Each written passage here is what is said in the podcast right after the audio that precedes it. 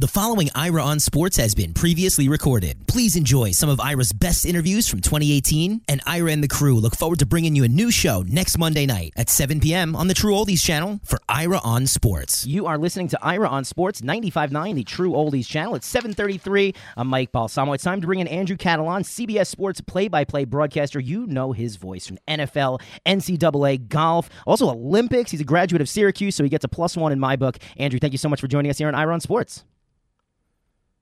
Hope you're doing well. We are doing great. Um, so you know, we know that we want to talk some NFL with you, but going back to Ira's point, I'm sure you heard. Who do you think is going to make this final spot in the uh, NCAA playoff? I think it's crazy right now, right? I mean, the, the results over the weekend were wild. I understand all your points. I, I would lean towards Oklahoma. I think ultimately it's not going to matter. I think Alabama is going to beat whoever is put in front of them, but it does make for good debate, and uh, it's been exciting. I watched a lot of the Notre Dame game. Saturday night. It was impressive to me, even though they beat a, a weaker USC team that they dug out of a hole. They didn't look good in the first half. So I think we will have some excitement, but I think it's going to be tough for anyone to beat Alabama. Andrew, um, you know, before we get into the sports questions, I think everyone who is a sports fan has at one point sat back, turned the TV off, and tried to do play by play by themselves. How did you get involved with this? What a lot of people would consider a dream job. Yeah, without a doubt, I feel really fortunate to uh, to go to an NFL game every Sunday. It's uh, something I never take for granted, and you know, it was just as a kid, it was just a passion of mine to to get into sports. I knew I wasn't going to be athletic enough to uh, to do it on my own, so I was going to have to announce somebody else doing it. And um, Syracuse, as you mentioned, has a great program for it. I've met a lot of good people along the way, and, and, and like any business, but I think especially this business, you got to have some breaks and you got to be in the right place at the right time. And I think that happened to me uh, in my career, and I'm uh, very lucky uh, to, to do a game each Sunday. Well, let's talk about the game you did this prior Sunday Ravens versus Raiders. You know, Andrew, going into this, everyone was saying, uh, Joe Flacco, this is his job. This is Joe Flacco's team. After another win for Lamar Jackson, do you think the tides are turning? Do you think that they might be ha- handing the reins over to Lamar? Yeah, I think that it's going to be a fascinating week in Baltimore. Uh, this is going to be the biggest decision of John Harbaugh's yes. tenure as Ravens head coach, and this is his 11th season right now. They've won two in a row uh, without Joe Flacco. Lamar Jackson has looked to me like a rookie. Now he, he's done some good things, but he's also made some mistakes. He threw a couple of poor interceptions yesterday. But ultimately, what he has done is he has rejuvenated their run game. Yes, and that has made a big difference against two weaker teams, the Bengals defense and the Raiders defense. Nothing to write home about. But you know, in the off season, Baltimore invested a lot of money in John Brown and Michael Crabtree and Willie Snead. That they put a lot of money into their wide receivers, and Flacco is clearly the better passer. So I have no idea what John Harbaugh is going to do. I'm fascinated by it. I can't wait to see who he puts out there in, in Atlanta. And that's all assuming that Flacco is healthy and returns to practice this week. But I think either way, you'll see more of Lamar Jackson than you did even if Joe Flacco returns. But there's definitely a chance this could be Lamar Jackson's show the rest of the season, and I'd be fascinated to see how the Ravens do. Andrew, this is Ira. Thanks for coming on the show. I appreciate it. Uh, the question also is about this game is the Raiders. Uh, there was so much enthusiasm, and I watched with anticipation at Gruden's press conference, and everybody expected. I don't think people expected to go 16 and 0, but they, you know, they've heard Jon Gruden for so long, like you do, the games, and and it was interesting, and people, were, I guess, expecting big things. Uh, the year has not turned out anyway as you know, like what everyone thought was going to happen. Where do you think the Raiders go from here, and do you think Gruden's going to be able to turn this around? Yeah, I think he will, but I think it's going to take some time. And I think a lot of people expected immediate results when you have a team that went to the playoffs in 2016. You return some of the core players, and then you have a coach who's getting a $100 million contract. So I don't think everyone expected it to be like it is right now they've got a lot of things against them. Obviously, they trade Khalil Mack, they trade Amari Cooper. They don't have a home for next year right now. Their lease is up in Oakland. They're not supposed to go to Vegas till 2020. There's really not another option to go to Vegas a year early. So they're in limbo for next year. But the, here's the good news. They've got the three draft picks. They've got their own pick. They've got the Cowboys pick. They got the Bears pick. They're going to have about $75 million in cap space in the offseason. So this is going to give Jon Gruden some time – to do what he wants with this team. So yes, they're taking their lumps, but to be fair to them, I think it could be a lot uglier for them in the situation they're in right now. Their guys are still trying hard. They have the right attitude. The wins are not coming. I don't even know how good they'll be next year, but I think down the road when they get to Vegas, they will be a team that competes for Super Bowls under Jon Gruden. I really believe that. Well, Andrew, I spent a lot of time in Vegas, and I was just there two weeks ago. And the enthusiasm for this team, I mean, they could be 0 and 100, but the enthusiasm is over the top. I mean, that's all people are talking about. Um, it is everyone's wearing Raiders gear wherever you walk around, and it's it's definitely. I don't think a team's going to be more embraced than this team. They are as excited. You see what the, the Knights are doing in Vegas, and I think the Raiders are going to be multiply that times 100. Um, but I guess you're doing the the Dolphins game this weekend, so I don't know if you've done your prep work yet. But as you as you might know, they they did lose to the Colts, and I didn't. What's your what's your impression of the Dolphins being five and six and Tannehill coming back but losing and, and blowing a 24-14 lead? It looked like a game was in hand. Yeah, so I did the Dolphins a couple of weeks ago when they beat the Jets in that uh, that offensive shootout in Miami, and I have I did already watch the uh, the Colts game from yesterday, and and yeah, not a good fourth quarter for sure. That was a big game against an Indianapolis team that I'm very high on. I've had them three times now in the regular season. I'm really impressed with what the Colts are doing under Frank Reich. But but to the Dolphins' point, uh, you know, I know that the play calling was questioned down the stretch. I'm a big believer in Adam Gase. I think that he's been dealt some tough cards these last couple of years, specifically with injuries, and we saw it again this year with Tannehill out. Looking at their schedule, it's not going to be an easy finish for them. I mean, Buffalo has won two in a row, then the Patriots at Minnesota. Jacksonville is in a weird situation right now with firing their offensive coordinator today and benching Blake Bortles. So that's their Week 16 game. Then Week 17 at Buffalo, and you're already talking about a very crowded AFC with the Ravens winning yesterday, and also now Indianapolis at six and five. So I think it's an uphill climb for them to get into the playoffs. But I think that they'll compete. I think they'll battle, and I think that they'll be playing meaningful games in December. I just don't know if it'll be enough to get them into the playoffs. And I think this this Sunday's game against the Bills is interesting for Dolphin fans because there was a lot of talk before the season started is drafting, you know, moving up and making a trade to draft somebody. And one of the players people were talking about was Josh Allen, who's the Bills quarterback as a as a rookie, who's having had an up and down year. But people seemed what's your what's your impression in terms of I know that uh, they had a nice win against the Jags 24-21 yesterday, but what's your impression of the Bills so far and of Josh Allen?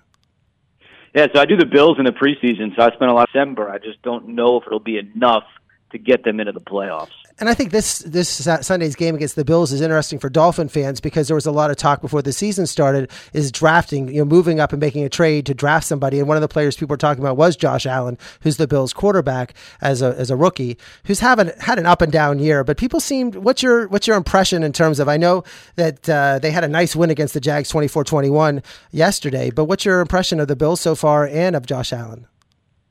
Yeah, so I do the Bills in the preseason, so I spent a lot of time around Josh Allen this summer, and I, and I've had a couple of a game, his games this year, including the one he got hurt in uh, in Houston.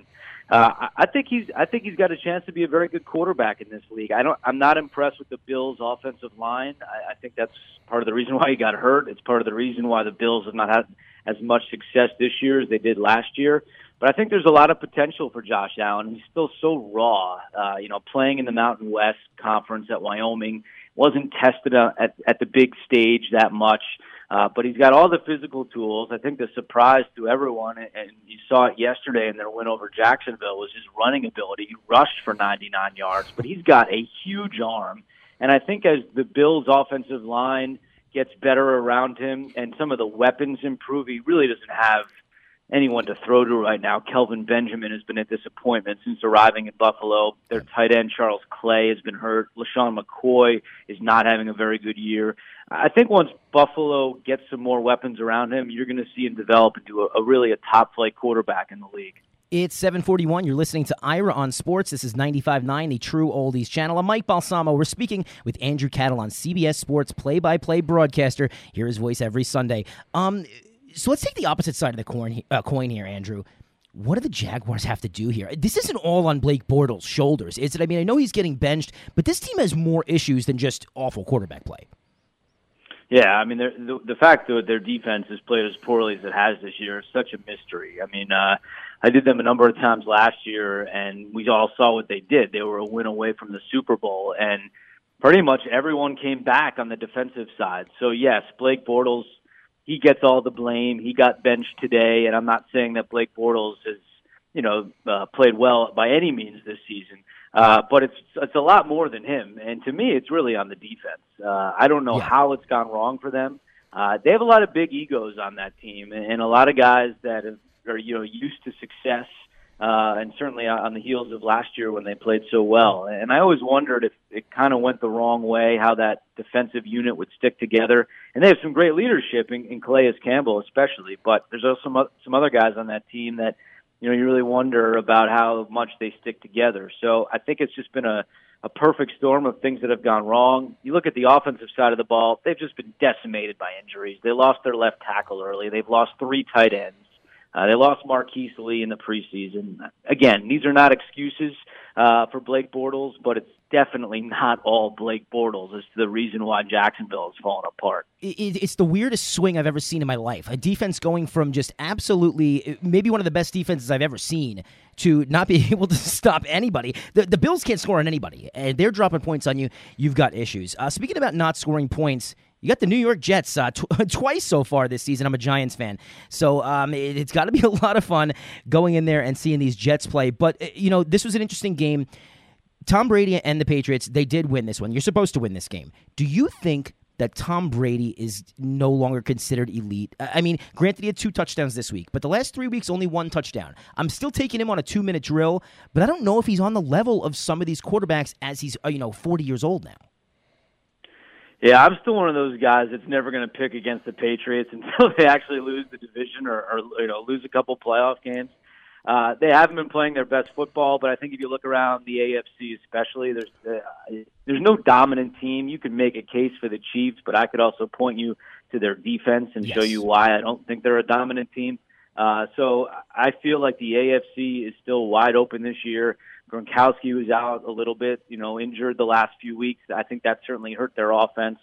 I don't know how good their offensive line is compared to previous years. So I, I'm still one of those guys that if you say you can take Brady uh, or you could take the Chiefs, I'm probably still going to pick Brady. I mean, that that's just the, the type of team they are, the type of coach they have, and the type of quarterback they have. Andrew, just I wanted to go over one more AFC game this weekend. Was I mean, two teams that are sort of going, I guess, opposite directions in terms of their records are similar, but one there's hope. Like in Cleveland, you know, they beat the Bengals 35-20, but they have the quarterback of the future and the one who's playing the best of all the the rookies. And then the Bengals, which is just a total disaster right now, and and now Andy Dalton's going to be out for the rest of the year. Um, have did, did you get it? I'm sure you've seen Mayfield play. What is your impressions of him, and is he is he as really as good as he's looking right now? Yeah, no, I've been impressed with him. Sitting in meetings with him and, and talking with him this season, uh, he's got all the traits of a leader. He's he's not uh, cocky or arrogant, but he's definitely a confident guy. And I think that his teammates gravitate to him, and that's exactly what you look for in a quarterback. And uh, I think they've got a lot of good pieces there in Cleveland. You're already starting to see it come to fruition. Obviously, they have a huge decision coming up in the offseason as to what to do at head coach, but I think there's a lot of nice young pieces it's obviously a tremendous fan base. It's I think it's I think it's a very good and attractive job uh, coming up in the off season. You're going to look yeah. around the league and see which jobs are open, and you can kind of start guessing now what's going to be there. I think Cleveland with a young quarterback and Baker Mayfield, uh, a great fan base as I mentioned, and, and you know a guy like Chubb at running back and some young guys uh, on the defensive side. I, I think that's going to be a really attractive head coaching job this offseason. Now, a game tonight, I think I'm excited about this game because you just don't know what Tennessee Titans is. I it, smell an upset. Is this the Titans team that loses to uh, is the beats the Patriots and, and looks like uh, like uh, they're going to win the Super Bowl, or the Titans team that just loses to everybody else? I mean, I think the Houston Texans and Tennessee Titans. I know you've done the have you done a couple Houston games? You've done a Houston game and a Titan game this year so far. So, what's your impression of the game tonight? Yeah, I did Houston against Tennessee week two, a game that Tennessee pulled out. I've had Houston a number of times, and I I had the Titans last game last week when they lost to the Colts, and they didn't just lose to the Colts; they got destroyed by the Colts. Of course, Mariota went down in the second quarter, but but even at that point, I don't think they were going to win. Look, I thought they were going in the right direction after that Patriots win. I watched that entire game. I I couldn't, you know, I thought Tennessee was ready to take off, and then they do what they did last week in Indianapolis, and it just leaves you scratching your head. Look, the Texans are at home; they've won seven in a row. I, I I think they're going to keep riding this momentum tonight. I think Tennessee's in a, in a weird spot, coming off a bad loss. Quarterback is not 100% as we saw. Uh, I think this is a tough one for Tennessee. I'm not going to count them out in the playoff race, uh, but tonight I would probably go with the Texans.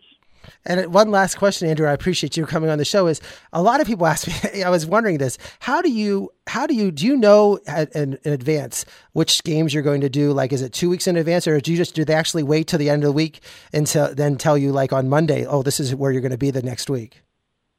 Yeah, we we usually find out about two weeks in advance. So I know I'm going to Miami this week, and I know that next week I've got Denver at San Francisco you know, some of the the issues become you know the NFL changes the schedule around with flexes and Sunday night football games moving it out, so it's a little hard to get our games so far in advance, and they also kind of want to see what the matchups are. So the only time I find out six days before is week 17 because that's when they set the schedule for the last game of the regular season after the games for week 16. But other than that, I at least have a week, and it's, usually it's a little closer to two weeks advance notice. Well, it'll be great to be down here in South Florida. Well, I'm going to be at the Steeler Charger game, but anyway, um, good but, for you. But any, do you want to make a comment on the Steelers? Any? I'll throw out. That's my. I've been to eight of the ten games this year so far. Eight of the eleven.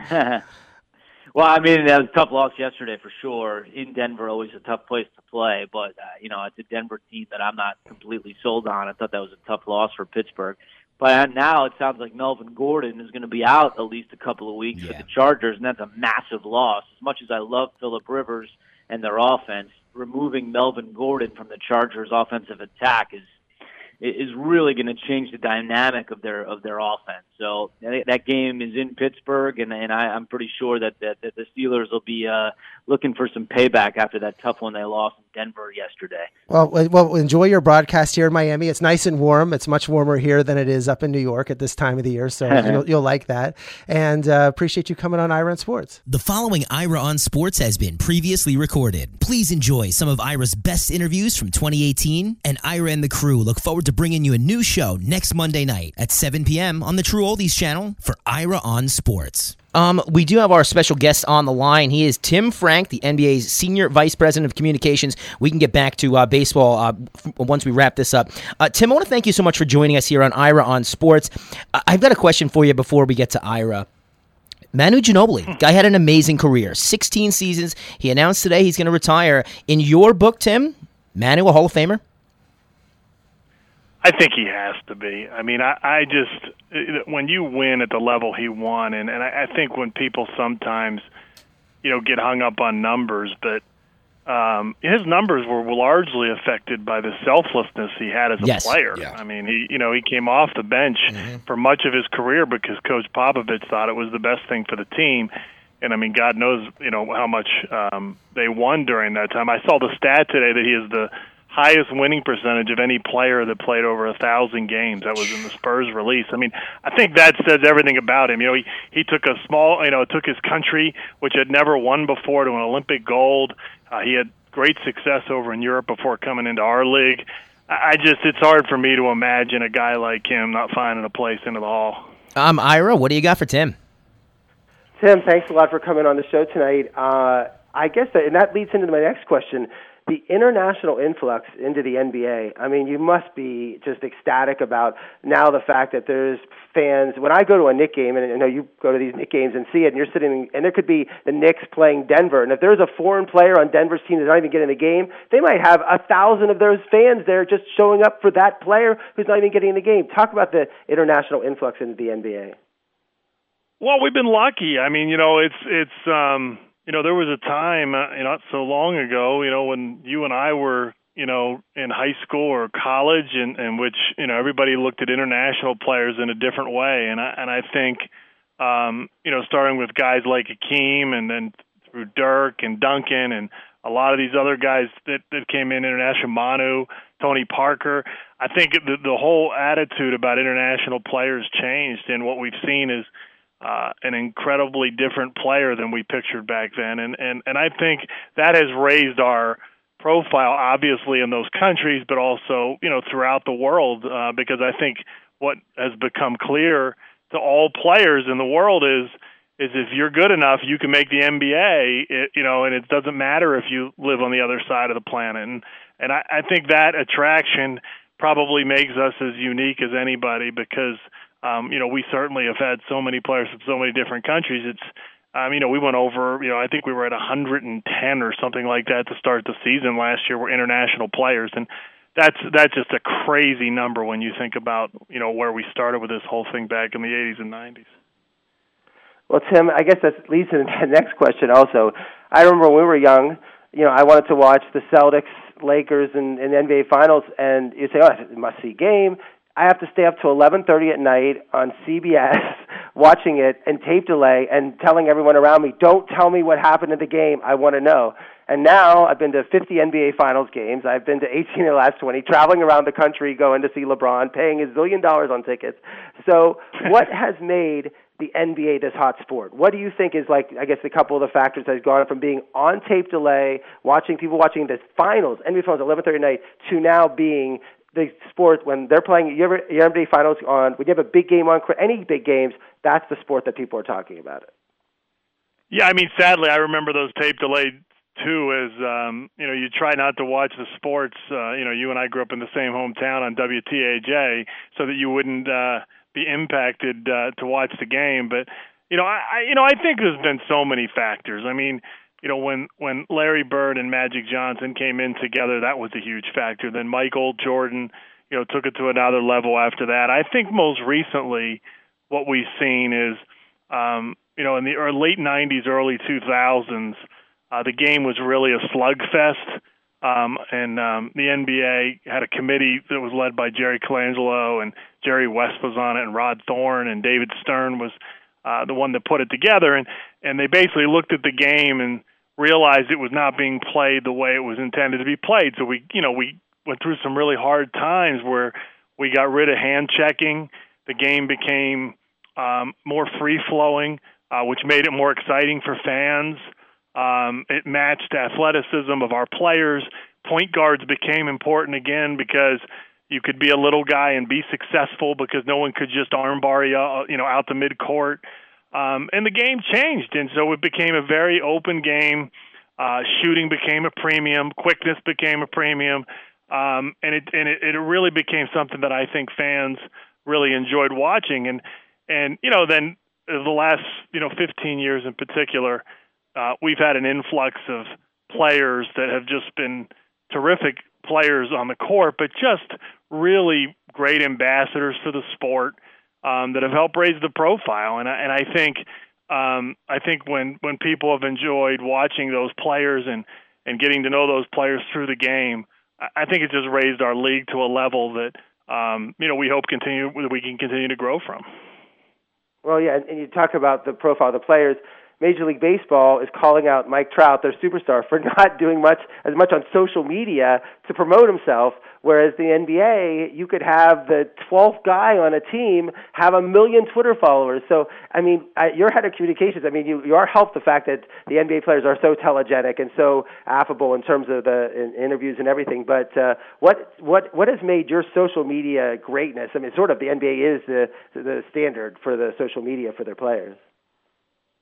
You know, I think the issue for us was is, is just our players embraced it from the minute it came around, and it became the you know like anything else in life. It, if it becomes the cool thing to do, people follow. And and I you know I don't I'm sure you can remember when Twitter first came around. Shaq was one of the first public figures to really embrace it, and I, I think it just made our players um, you know, really attach uh, to the fans because they had more direct roots to them, and and so I think our uh, you know our players have have really embraced it to to a level that I don't think anybody could have anticipated early on. I think you know early it was probably a fear, you know, about um, you know because when you get on social media, you send some, it's out there, and there was probably a worry that guys would maybe not do it the right way, but our guys have handled it terrifically and and they've you know we've had some issues here and there, but very minor ones and and pretty minimally. And so I, I think we've been we've been a, a real um, success because of of how our players have been able to use it and their their willingness to use it. And I think it's really you know everybody jokes about NBA Twitter because I, I you can't be a part of the NBA right now and not be on Twitter. That's good. What about? I mean, the NBA gets a lot, I think, unfair criticism on the super team concept. I, I, I was in Miami. You know, we're certainly in the in, in the Miami area, and when the when the when the LeBron came there, everyone. I mean, they were rock stars. They were the Beatles. They walked around all around. and it was tremendous. And now the Warriors are the super team, and they're, they're creating super teams in other places. But then there's other markets like Utah. Donovan Mitchell gets drafted. You put Rudy Gobert around him, and suddenly you have a great team without you know adding all these free agents. But what is the league's position on the you know when people say all these super teams are killing the NBA, that type of thing? Yeah, I mean, all we've seen is you know the the um, the increase in everything that we do since you know this sort of concept was uh, sort of made up, I would say, because I think we all have short memories. I mean, you know, I mean, you mentioned back in the '80s. Um, you know, you can go further back than that. I mean, the Celtics and Lakers were super teams. They were just put together differently. You know, I mean, like uh, there were four or five Hall of Famers on those teams, and and I, I think we we sometimes forget that. And you know, now free agency has been become such that players uh, are utilizing it more than they ever have. Um, contract lengths are, are are lower than they used to be as as a result of our um, our recent collective bargaining agreement, and so guys are using the system to to play where they want to play, and and and I think. Um, I think sometimes we we don't understand that these are people as well. I mean, you know, you and I decide we want to leave a job and go somewhere else, and everybody tells us how great of a decision it was, and boy, I'm glad you're happy. A player does that because he's not particularly happy in his current situation, and and we want to vilify them. So I think it's just a I think it's just a different dynamic in this day, but I don't think it's it's largely different than what we've seen throughout the history of the league. I mean, we've had great teams. Um, so much so that some people are always questioning: Could the Warriors beat those Celtics teams? Could they beat those Lakers teams? from the ni- or from the 80s? Could they beat those Bulls teams from the 90s? I mean, I, I think everybody understands that that this is um, we've always had teams with great players, and that's not going to change. It's just the mechanism on how it gets done. And then I, one of the things that's really helped the NBA is the G League or D League Development League. They keep changing the name, but the idea that there never was a minor league for basketball. Um, players like, as we know, Mike Iuzzolino had to go over to if they didn't make the NBA team after two years after playing, they're playing in Europe, and they're it's harder for to you know get out of contract when you're playing in Italy to come help an NBA team. But now you have this G League, you have two way contracts where players are going back and forth. And almost every team, I think it's going to be next year, every team will have its own development team. Talk about that growth. I know you were very important and integral uh, in the development of the G League, but just talk a little about what the G League has meant to the NBA. You know, it's it's great, and and and and I think unfortunately people haven't necessarily understood how great it is yet. Um, the, you know, the reality we just announced the schedule today. We're, we're going to have 27 teams in the league this year you know, we hope to get to a 30 for 30 model, as you said, maybe by next year or the year after. Um, it, it, it's just such a valuable mechanism for player development. Um, you know, when we first started, it was not what it is now. Now teams have control uh, of a lot of the of their affiliates. Um, they they they they basically get them the coaching that they need to develop into players within their NBA system. Um, but more importantly, for players, it puts them in this country to be able to be called up during the season. Um, you know, when you make a decision to go overseas, um, which you know you mentioned Mike, you know who we grew up with. I mean, you know that was the only decision to make then for the most part. Now you put yourself in a really solid uh, minor league system over here in the United States, and you have a better chance to be called up during a season. Once you're international, there is no call up during the season and and so you just have to decide what you want. I mean, and, and you know, as a player, and that puts you in a good position. We have the two-way contracts now, and the two-way contracts enable you to sign and be able to play with both the the um, the parent club and the affiliate. Um, that gives you a great opportunity to be able to to learn more about the organization, to be able to learn from the coaches, all of those types of things that put you in a much better position to be an NBA player. So yeah, we're thrilled with it, and and I think um, the more uh, it's around, the more people are embracing it. Uh, it's on television more, which of course brings more attraction to it. But um, but we we're we're pretty proud of what's happened there, and, and we actually think it's it's still at its infant stages. We feel it can grow even to a, a much larger uh, impact into the whole NBA community.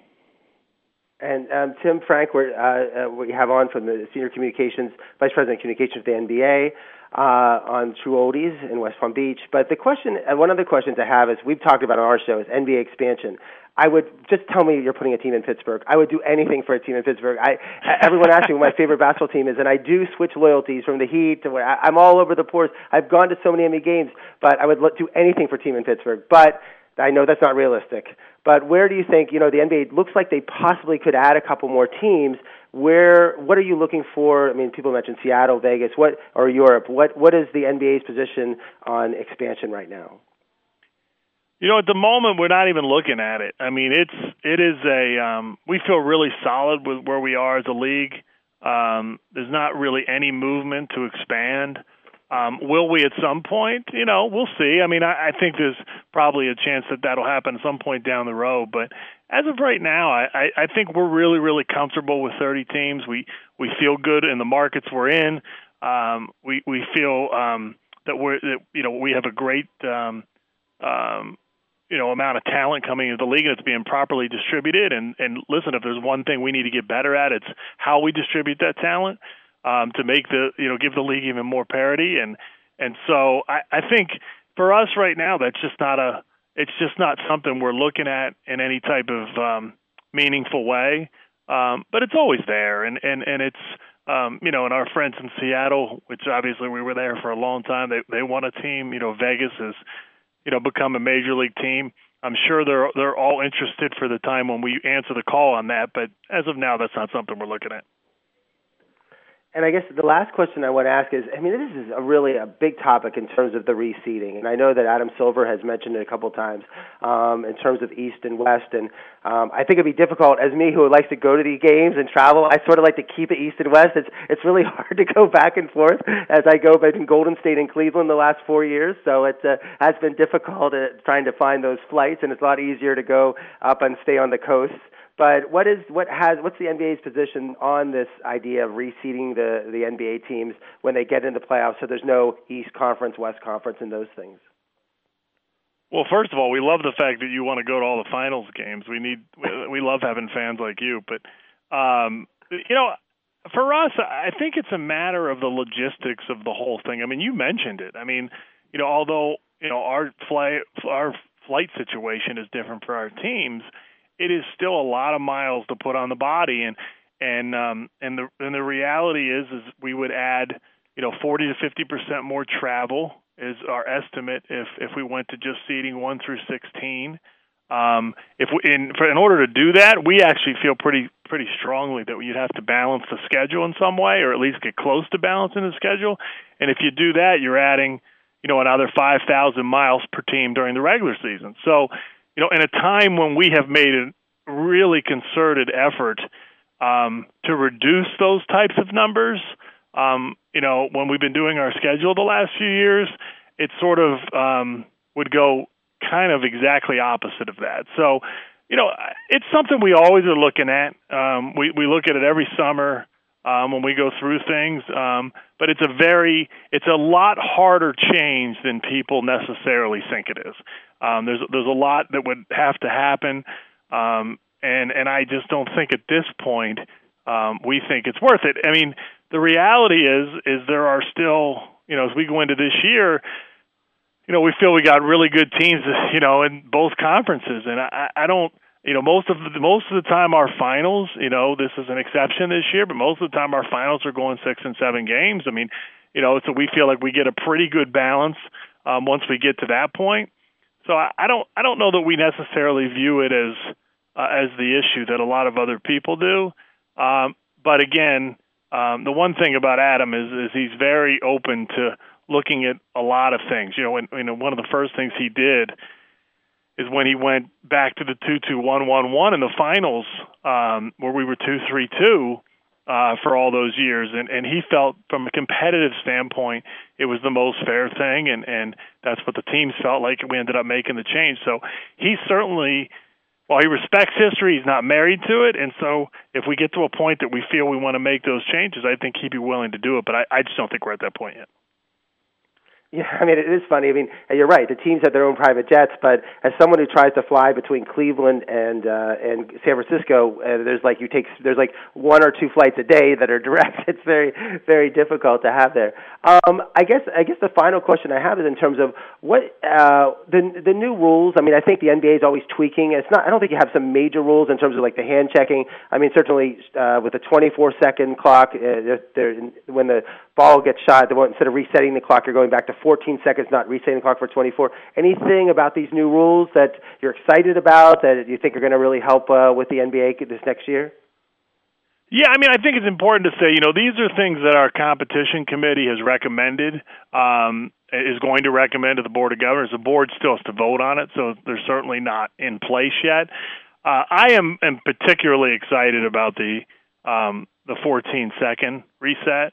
Um, I've seen that um, in other leagues. Uh, actually, it was funny. I was just watching the WNBA playoffs yesterday, and at the end of the game, that came up. And you know what you're going to see is, and I and I think anybody that has studied this statistically would tell you, it doesn't. Most shots after an offensive rebound occur within like the first few seconds, but what I think you're going to see, you know, if this rule is passed, is at the end of game, it's going to change strategy significantly. Um, you know, if if I get a rebound now an offensive rebound with you know um, 24 seconds to go in the game, and I'm up two. Before the other team had to foul me, there was just no choice. Now, you know, with a, with it only resetting to 14, you can play defense, you can get another stop, get the rebound, and have 10 seconds to try to score to tie or win the game. So, I think that part is going to make the end of games particularly exciting um, and and it puts us in a position where you know you know the sort of the the thing you hate at the end of games is the you're fouling to get the ball back, and hopefully that'll um, reduce that a little bit, and I think it'll make it more fun. So I'm I'm particularly excited about that about that piece because I think I think it adds a lot of excitement at the end of games.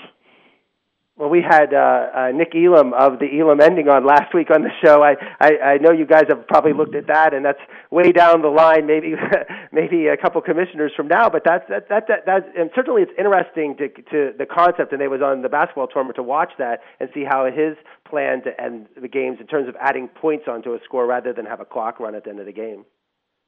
Yeah, incredibly creative idea. I mean, I think what we've you know when you're watching it, you like in anything you you start to see some of the um, the other issues that are in it, and you know teams that are you know if they're getting to the um, three points away from the the you know the the the the, the level they have to get to, um, teams will foul intentionally so that they can't get a three point shot off.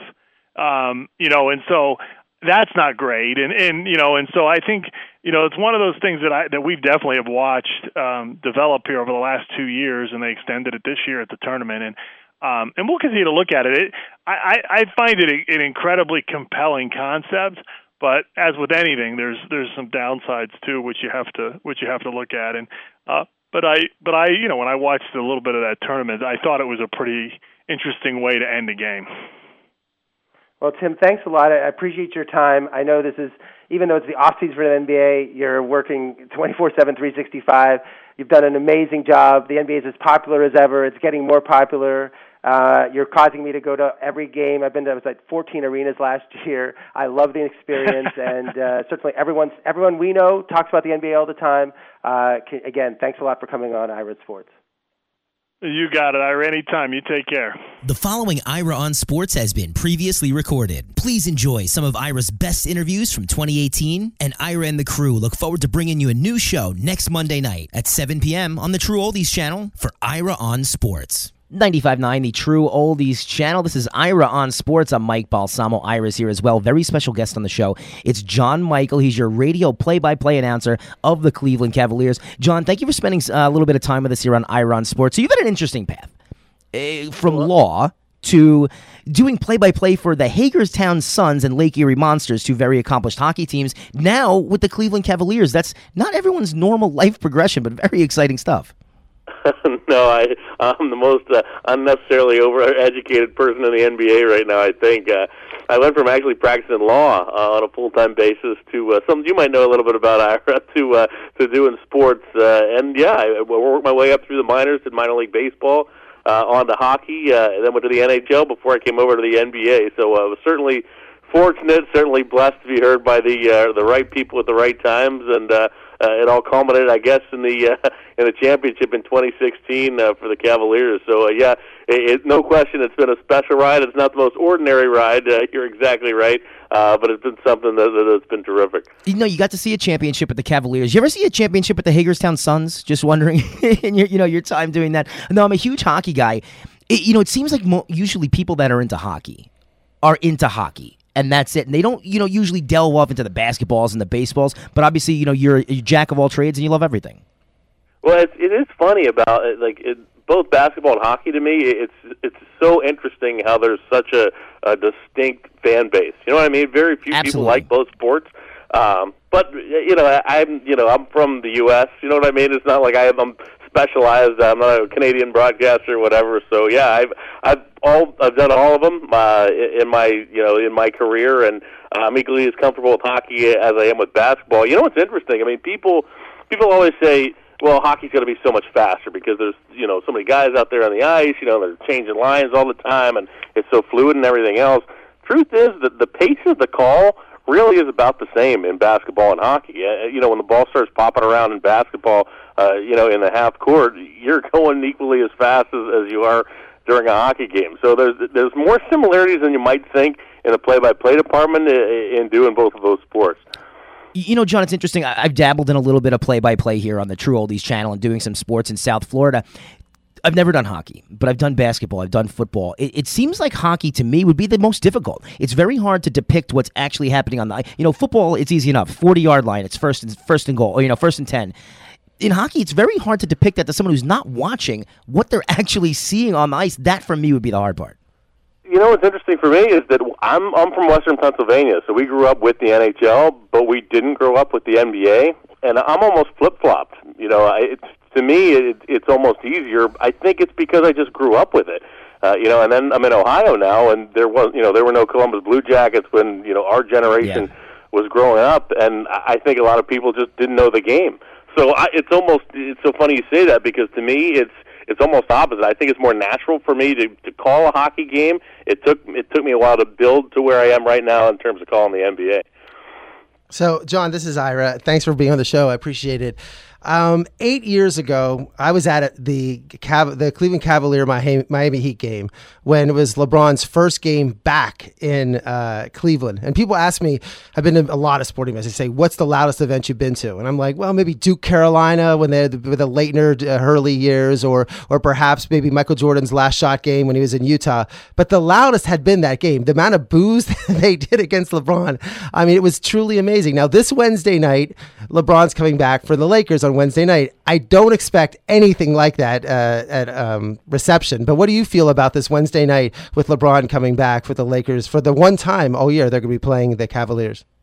Yeah, I, I sure hope not. I mean, it, it it can't. You're right. I mean, the vitriol and the hatred and everything else that that took place on that first game back. Uh, I think I actually think it's going to be fun. I, I think people are going to be happy to see him as as much as it's going to make Clevelanders skin crawl to see him in that purple and gold uh, in a Lakers uniform. Uh, I think it's going to be a nice night. I really do. I think you know they're going to have the video tributes. Look, I mean this is a this is a city. This is a, a you know Northeast Ohio hadn't had a championship since the Lyndon Johnson administration before the you know before the Cavs won in 2016. And the Browns before the Super Bowl was even the Super Bowl. Uh, that was the last championship the city ever saw. So it, it was special. And I think you know everybody basically embraced this guy and said, you know what, this time we understand. If you want to go somewhere else, we get it. And particularly, you know, you, you kind of look at this team's record right now. The Cavaliers two and twelve, and it's not all that different of the team that went to the finals each of the last two seasons. And you say to yourself, well, you kind of get the idea, you know, what LeBron was doing or what LeBron was thinking. So I, I think I can't wait uh, for Wednesday night. I think it's going to be fun. I think it's going to be good to see him again, you know, back in this building, and, and I sure hope it's nothing like what we saw eight years ago.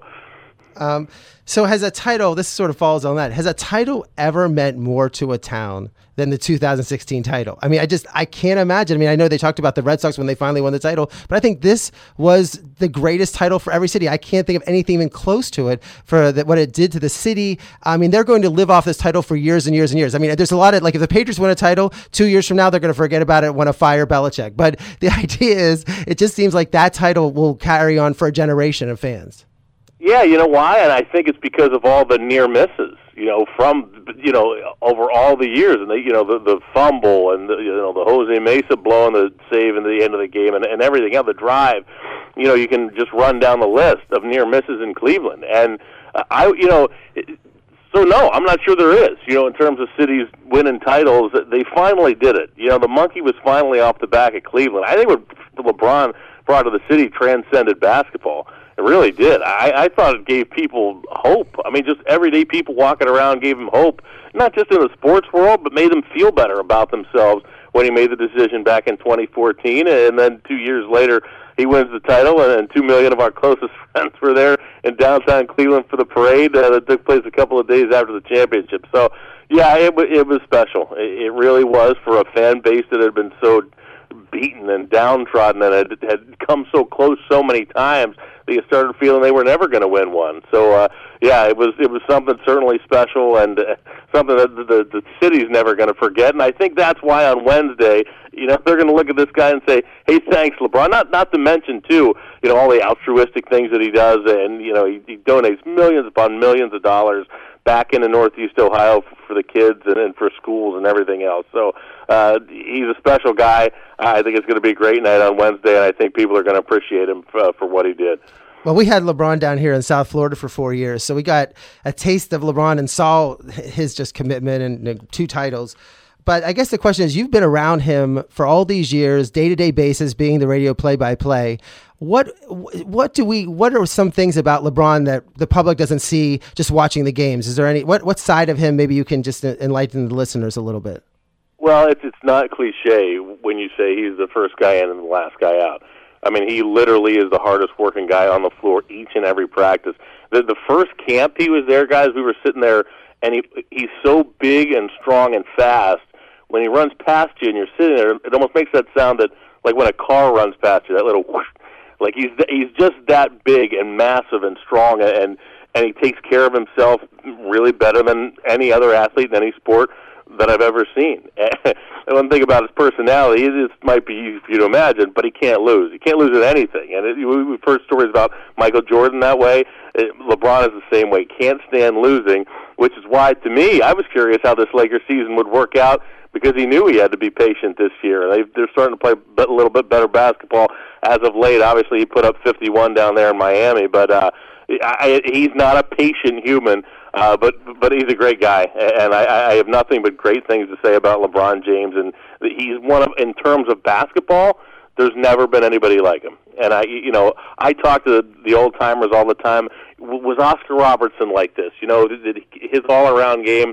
I said no this guy's one of a kind, uh, and we may never see anything like this ever again. Uh, so, you know, I wish him the best of luck. Uh, you know, and like I said, I think it's going to be great to see him on Wednesday. Um, were you surprised when Kyrie? I mean, I think to the outsiders not following the team so much, they were surprised when Kyrie re- requested the trade. But did that was that? So did you get a sense that there was something? There was some friction between Kyrie and LeBron, or did uh, did that come as a surprise to you as as to everyone else? Total surprise to me. Total. I, I mean, I've been around this team every day, and I never sensed that ever. And I mean, now listen. I mean, Kyrie's a proud young man. You know, he he wants to do his own thing, and that obviously became clear when he demanded the trade, and you know, wanted to carry his own team uh, to those kind of heights. But no, did I sense that they weren't getting along? I didn't. You know, it's it's interesting too. You look at those two years when they played together. I mean, Kyrie was taking more shots than LeBron it's not like LeBron, you know, it's not like Kyrie didn't get a chance to blossom. Kyrie was shooting more than LeBron did during those two seasons. So, yeah, I was surprised. You know, it wasn't like he treated him like a little brother. It wasn't, you know, there were no outward signs that you, you could point to where you said, yeah, I think Kyrie's not happy. So I, it caught me out of the blue. I think it caught, I really think it caught LeBron out of the blue. Uh, and there was just a just an article in the Athletic. I think it just came out today talking about that, saying, you know, that LeBron said that was the beginning of the end uh, for this franchise. And yeah, he was right. They didn't, you know, get close in terms of getting back to that level of the finals or, you know, being there. They, they lost, of course, in five the next year and four last year, um, as the Warriors were, were clearly the superior team without Kyrie Irving in the lineup. So we're talking to John Michael, the Cleveland Cavaliers play-by-play radio per, um, person. Uh, I guess this year's team only two wins, but what's your impression with the team, especially the rookie Collin Sexton? I know it's a building team, but at the same time, there's a lot of veterans on the team. So with the same roster that you had last year, so what, what are your impressions so far this year? And do you think this team has what it takes to try to make a, a playoff run?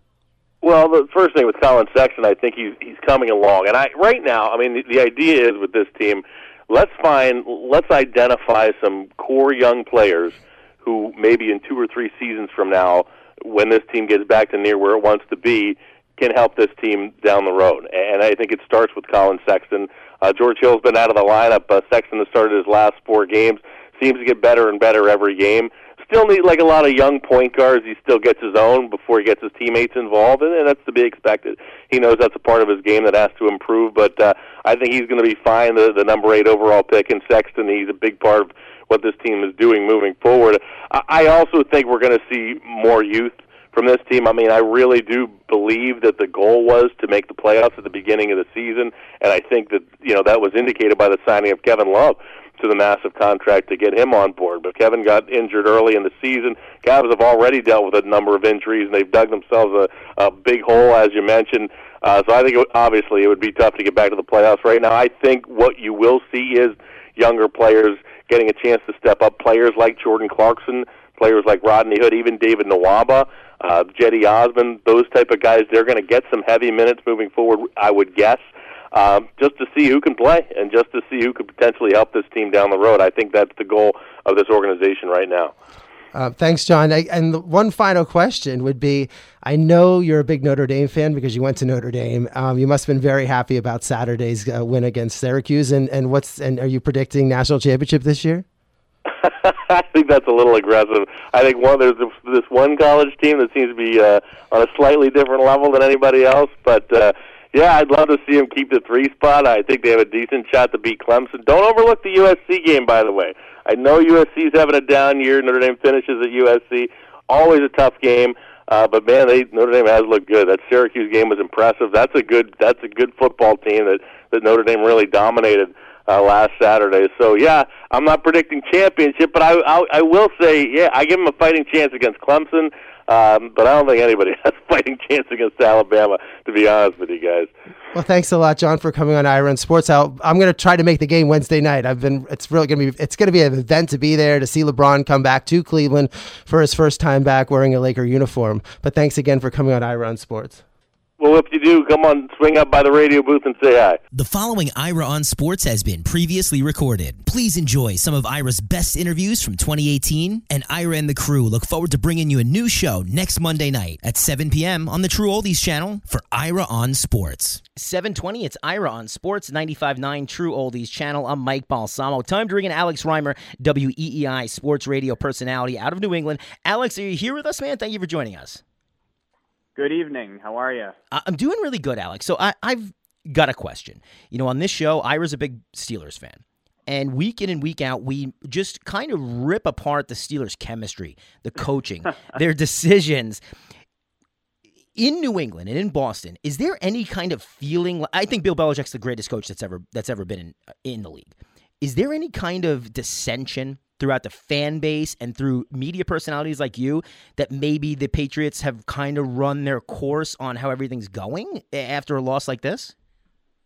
Yeah, I mean, I don't think it necessarily starts with, it definitely didn't start with the loss yesterday. I mean, a lot of this stuff has been going on since the Super Bowl. You yes. go to the Malcolm Butler benching, the weirdness of that. This guy plays every defensive snap throughout the playoffs, almost every defensive snap in the regular season, and then sits for the entirety of the Super Bowl while your secondary is getting sliced up by Nick Foles of all people. So even going back to that and Belichick not giving an explanation, then you have Tom Brady not officially committing to return until the spring. Gronk did the same thing. It's just been it's been about 12 months of weirdness surrounding this team, going back to the Garoppolo trade and those ESPN pieces and the reports that Brady went behind Belichick, went to Kraft and said, I want to stay here. Kraft telling Belichick, trade Jimmy G. Uh, yeah. Read the reports that Belichick had agreed to send Gronk to the Lions this offseason as well, but then Gronk threatened to retire. So, long story short, guys, uh, no, this stuff is not new. It's been a very bizarre 12 months here, lots of palace intrigue, and for the most part this season,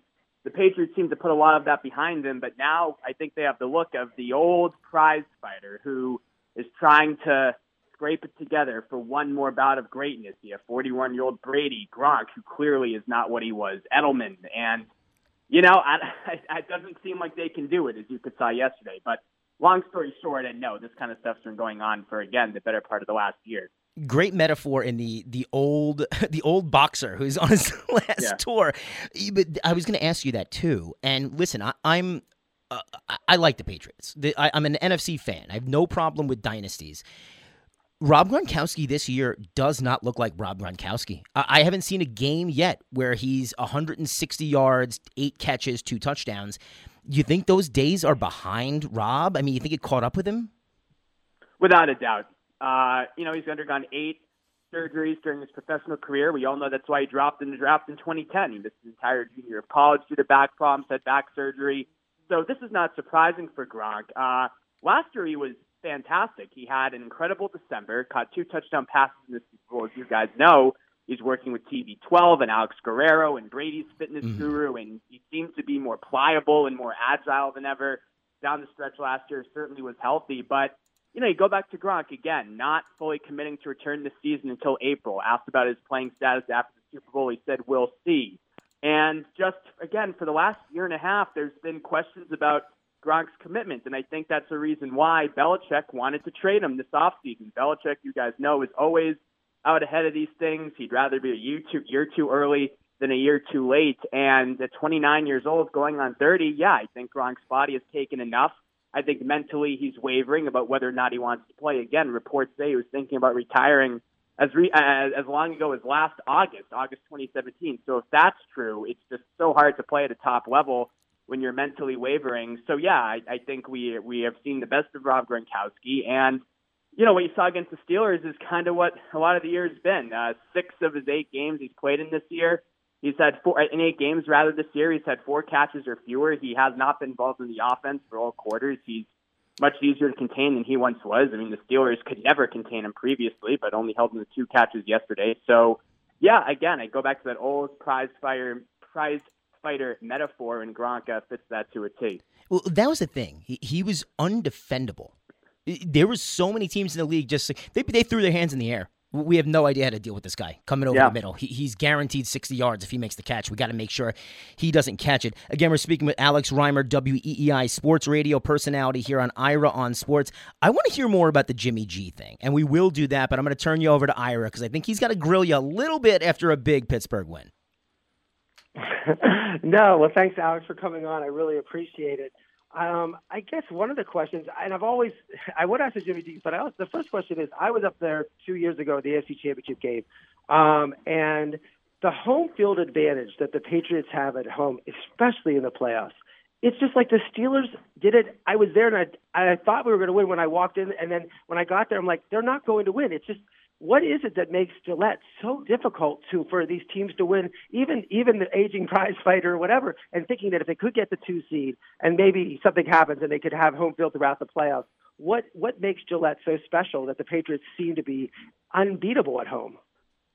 Well, I think most NFL teams are better at home than on the road, right? Um, but yeah, Gillette, it's not necessarily the loudest stadium, as you guys know just whatever reason, you get there in December. Patriots so dominant at home. I believe heading into uh, last week, well, the last two losses have been on the road, but at home in his career in December, I think Tom Brady only has two losses. That just shows you how unbeatable the Patriots have been at Gillette. And yeah, you know, as far as I'm concerned, this year, the Patriots going to go on the road in January, I do not like their chances at all. Now, we've said a lot of doom and gloom for the last five minutes, but there still is a good chance the Patriots get a first round bye and have home field for the divisional round because right now Houston is the number two. But if they lose to Philadelphia at Philadelphia next week, which is a possibility, especially given how well the Eagles played last night, uh, Patriots take care of business against the Bills and Jets at home the final two weeks of the year. They're 11 and five, number two seed, and here we go. So it, it's not out of the question yet, but certainly this year you see them three and five on the road. Uh, the Packers, 2010 Packers, the only team in NFL history that's won a Super Bowl with a sub 500 road record. So, uh, yeah, the disparity has has never been greater. And just from a playing standpoint this year, the defense, especially on the road, has been terrible. They have not been able to stop the run, whether it's uh, the Jaguars or Kerryon Johnson of the Lions or the Titans or yesterday, you know, Jaylen Samuels who just ran all over them. I mean, these are not exactly high priced big name backs doing it either. So yeah, it, they they have not been able to stop anybody on the road, especially running backs, and we saw that to be true yesterday. That was a big reason why the Steelers won. But it seems like the national media has turned this into Tom Brady's slipping. He's not what he was. I mean, you mentioned all the problems that had nothing to do with Brady, the fact that Gronk and the defense. And what, what Right. have you seen in terms of, of Brady? And, and, and what was your opinion of the Jimmy G Brady issue? And considering that Jimmy G hasn't been healthy, wasn't healthy in, in New England, and is not healthy in San Francisco.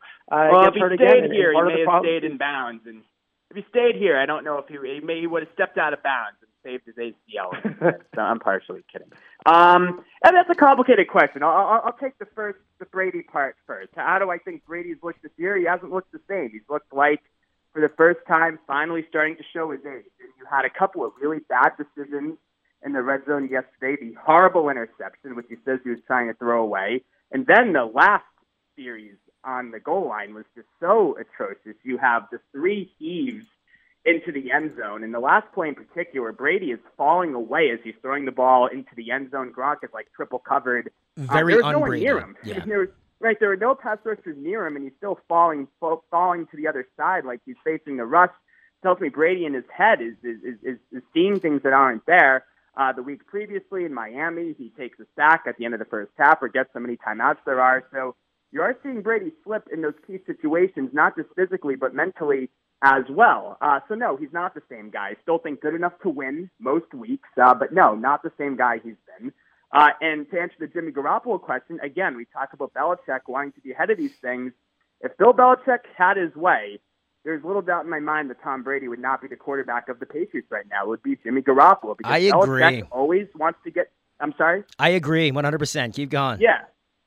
Yeah, no, I mean, Belichick, look at how he's handled every other position uh, on the Patriots, whether it's linebacker, defensive line, cornerback, wide receiver, go on down the line, Wes Welker, uh, Deion Branch, You Richard are Seymour, expendable. Logan Mankin. Right. I mean, there, there are a million of these guys, uh, Darrelle Revis, who Belichick gets out ahead of this thing and turns it over. And he wanted to do that at quarterback. Jimmy G was the heir apparent, but I think Brady went to Kraft, and this has been reported numerous times, and said, I'm going to play for the next X amount of years. And Kraft feels loyalty to Brady and went to Belichick. Brady's our guy.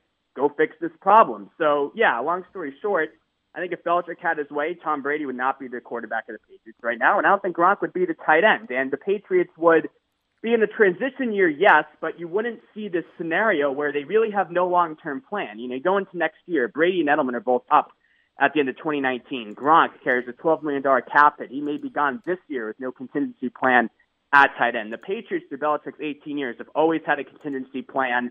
They don't have that right now. And, and this whole aura they have, where again they're kind of on their last legs, is is certainly not the way Belichick uh, would have drawn it up. At least I think there were some forces here working against them. Whether that was Brady, you know, campaigning to play for longer, Kraft telling him to trade Jimmy G, Gronk mixing the trade to the Lions, what have you. But at some key spots on this team, uh, yeah, I, I think Belichick would have moved on from some of these guys. I do. Well, the, and the and the question would be then they don't really have a backup plan for anything, but they do for the first time ever seem to have a backup coaching plan or a coach in waiting plan. The idea is, did you think Belichick does he stay on? Does he want to be part of the rebuilding effort, or is this something that Josh McDaniels, who almost left last year or, or did leave and changed his mind or whatever he changed it or did leave or whatever, but would McDaniels is it a stage where where we can look next year? McDaniels is the coach of the Patriots and Brady's not there. I, I don't know how attractive of a job this is without Tom Brady. I, I just don't, uh, unless you feel like your relationship with ownership, the Krafts is so strong. But you know, without a quarterback, again, you're following Belichick, you're following Brady. I think the odds are much greater that McDaniels takes another job next year. Cleveland looks like a great opportunity with Baker Mayfield. He's from the area, as we all know. Uh, you know, so no, I, I- don't think McDaniels is, is, is Belichick's replacement here because I think that there will be job offers for him this offseason. And I think it's time for him to go. As far as last year, why did he come back? I think that was probably as simple as he had doubts about the Colts, had doubts about Andrew Luck's health, and you're always going to be a top coaching candidate coaching Tom Brady, you know, being Brady's offensive coordinator. So McDaniels figured to play it safe for another year. But yeah, you, you always hear the Belichick and the head coach and waiting stuff. We've heard that for a number of years with Josh. But, you know, I, again, without Brady, with no quarterback, you know, in sight, I just I just don't see how attractive a job this is, to be honest with you. I think Cleveland with Baker Mayfield is way more attractive. We're talking to Alex Reimer from uh, WEEI Sports Radio in Boston, and the writer for the Boston Magazine, Forbes, SB Nation, one of the best young sports writers and, and, and commentators in the country, really. Uh, but I, wow, can we switch gears for one second to, to baseball? Um, because I was at the I was, I'm in LA right now, and I was at the uh, World Series for all the games, and the run the Red Sox had to defeat the Yankees three out of four games to come in as an underdog against the Astros, losing the first game and then win four straight when everyone thought the Astros were definitely going to be in the final, and then go to the World Series and beat a very, very good Dodger team four out of five games. What made this Red Sox team different than the other World Series champions they have? I know it's funny to say other worlds when you went hundreds of years without one, but but the idea yeah. what made this team so special and uh, in terms of a team and their ability to win those three series? It was really never in doubt. You know, we all know the story of 04 come back from 3-0 against the Yankees. Or 17 It's the worst weekend of my life. At least wire. I'm sorry. It's the worst weekend of my life as a Yankee fan. oh, right, right, right, yeah, yeah. I'm sure. I'm sure. Uh, you go to 07, that was a great team, but they were down 3-1 in the ALCS against Cleveland 13. They came back. My point is they were never it was never in doubt. The turning point was game three of the ALDS. You're tied 1-1 against the Yankees, and Nathan Eovaldi goes on to mount the Yankee Stadium, throws a gem. You score 16 runs or whatever it was. You beat the Yankees in four. You beat the Astros in five. You, you beat the Dodgers in five. Again, dominate every series end to end. They're just they they were clearly head and shoulders better than anybody else in the league this year. Great offense, great starting rotation, a bullpen that was shaky for the bulk of the year, but came together at the end thanks to this new rover position they created uh, with Eovaldi and Porcello and Price uh, filling in on their off days. So yeah, I mean, I, this was certainly the most dominant Red Sox team of all time, and they won the most games in franchise history. And then one more sport because uh, Boston is the center of the sports universe, I guess, to Boston people, but also it is definitely, you guys have a lot of great sports teams, but the Celtics – is this part of the season? Or is this like are they it's so early. I know it's just december. Is this like we're just we were, we're used to when lebron bosh and wade were formed in miami it took them two months to figure out how to play basketball together. Is this a season right. where they're just trying to, to feel their way out and they're going to be the number one seed or number it doesn't really matter what seed they'll be and they'll be in the eastern conference finals and then could be in the nba finals? Or are there systematic problems with this team with kyrie with getting everybody playing together and the tatums and the browns? It wasn't as seamless as as everyone thought it was going to be when everybody was going to be healthy. Well, I, I think they should rest one of their all stars every night because they've been on this little streak with Horford out of the lineup. They were in and out. We saw earlier, right? They can't win with them all in. they're better when they're undermanned. Um, yeah, I mean, look, it's a long NBA season. You guys mentioned how that took the Heat a couple of months to really play together. Uh, that's what's so unique about the 08 Celtics 10 years ago. That was a team that really was just dynamite from the start. So that was a bit of a different situation since Pierce, Allen, and Garnett were all at the end of their careers, had already made their money, already made their All Star teams, and they were ready to win a championship, and they were fine sacrificing individual numbers or brands. Um, you know, this year, look, it's it's a long haul. I think it's Brad Stevens' most challenging job to date in a lot of respects, trying to mesh all of these egos and personalities. He had a lot of young guys, Jayson Tatum and Jaylen Brown, most notably, who flourished last season with Hayward out of the lineup, Irving out of the lineup. They got lots of minutes, lots yes. of scoring opportunities, and now this year they've been asked to dial that back, and that's been a struggle for them. Especially Jaylen Brown has been moved to the bench, but the last two weeks or so they've changed up their lineup, putting in Marcus Morris, who shot the ball well. Marcus Smart has given him a real tenacious defensive edge. Uh, so I think the Celtics will be fine. The NBA at the end of the day is talent league. Very rarely does a team stack the talent not make a respectable playoff run, and I expect the Celtics to do the same this year when all is said and done. You know, Alex, you bring up some great points. I like that you were a very level-headed Boston fan. And I'm a level-headed New York fan, so I, will give some appreciation. You, you know where it's due in this situation. honestly, I agree with you well, on, the, on the Boston Red Sox take. You guys were the one of the best teams I've ever seen. I never thought the Yankees had a chance against you guys, and we won hundred plus games. Is there anything the Yankees could do this offseason that would make you think any less about the Red Sox repeating as the AL East champ? well, I mean, a couple of things. They got James Paxton with He's, he's all right. He's all right. when he's healthy. He's all right. Oh, come on. Well, I guess you guys are just negative. It's, a, it's the guy can't um, stay on the field, and he's a three five ERA. Uh, yeah, yeah. Listen, I'm not saying there's Chris yeah. Sales available everywhere, but would there be any yeah, move? But, I, I, think Thor would have been a big move for the Yankees.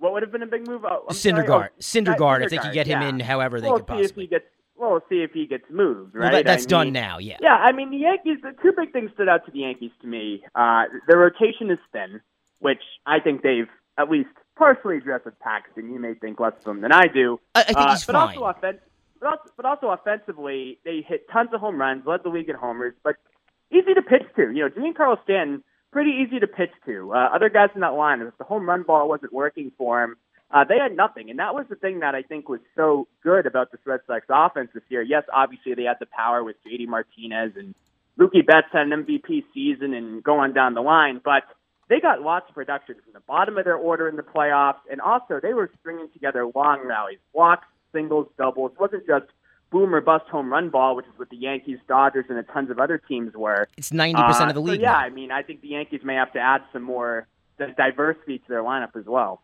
No, I agree with you wholeheartedly, and I brought it up on this show, I Run Sports, multiple times. The Red Sox are doing it old school. We move runners, we play defense, and we get timely base hits and keep guys on base. And this is what's winning now, despite the long ball strikeout thing that everybody else is trying to do. This is why I think you guys are poised to just cruise right back to at least the ALCS. So, you know, I give you some credit there, there, Alex. Uh, Ira, anything left for uh, Alex Reimer? No, Alex, thanks a lot for coming on. And, and I want to tell you something. I think there's a chance if the Steelers end up having the four seed and, and the Patriots get the two seed, you could just see you could just see a situation where the Steelers in like three weeks or four weeks in January are going up going up to Gillette for uh, for a game. Uh, it, it it could work out that way in terms of the, the playoffs and how things go. So maybe I'll have you on after that to to, to summarize uh, whether it's finally the end of the Patriots or now they're headed to the next Super Bowl. But uh, thanks a lot for coming on. I really appreciate it. All right, sounds good. I'm sure at that point we'll be talking about the big Roethlisberger pick. He threw two Sunday, and the Patriots let him off. so thanks, guys.